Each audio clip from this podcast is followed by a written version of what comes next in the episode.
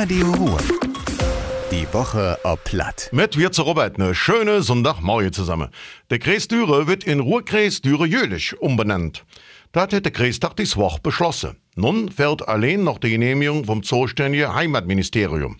Landrat Speltan hat von einem historischen Moment gesprochen. Im Kreistag hat man gemeinsam Geschichte geschrieben und ein neues Kapitel abgeschlagen, so Speltan wege.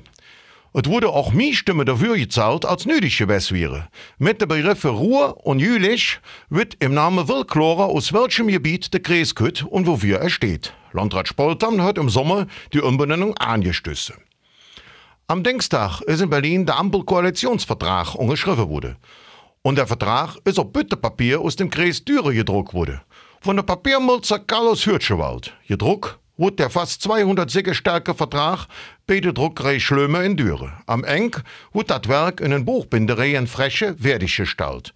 Der Buchrüge hat, lot mir ob der Ampel, rote, grüne und gelbe Striefe. Der Dürener SPD-Bundesschatzmeister Dietmar Nietern hat das jode Stück dann persönlich entgegengenommen und nach Berlin gebracht. Da ist es dann unterschrieben worden. Der SPD-Bundestagsabgeordnete Karl Lauterbach ist neuer Bundesgesundheitsminister. Am Mittwoch wurde er zusammen mit der anderen Minister und dem neuen Kanzler Scholz vereidigt.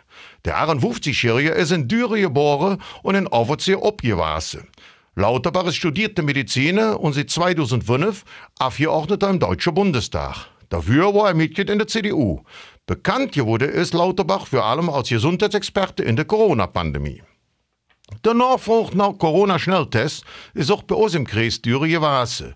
Das hat uns der Sprecher der Apotheker Felix Zimmermann bestätigt. Die Reelle sind jetzt rigorose und Wildmenschen werden vorsichtiger. Man möcht an Wildstelle jetzt eine Test für legen und auch der Nachwuchs für private Zwecke steht massiv, so Zimmermann wege. Aus dem Grund sind die Schnelltests im Moment spack und die Preise jonne auf. Er geht davon aus, dass sich dann in den nächsten Tag wieder beruhigt. Außerdem sind die Profitests, die in der Apotheke gemacht werden, weiterhin verfügbar.